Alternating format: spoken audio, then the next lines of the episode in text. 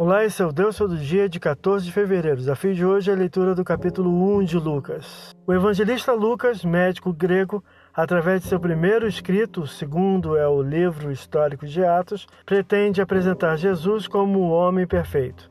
Seu livro é um tratado sério, versículos 1 a 4, enviado a determinada personagem chamada Teófilo, versículo 3 reporta-se ao anúncio do nascimento do Batista, versículos 5 a 25, assim como anuncia a Maria o de Jesus, versículo 26 a 38. Maria visita sua prima Isabel, mãe do Batista, versículo 39 a 45, e adora a Deus, versículo 46 a 56.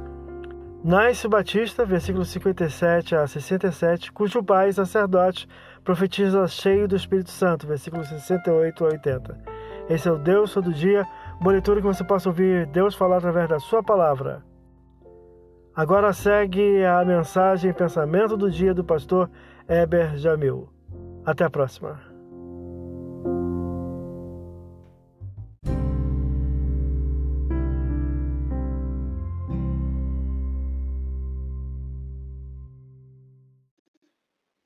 Pensamento do dia.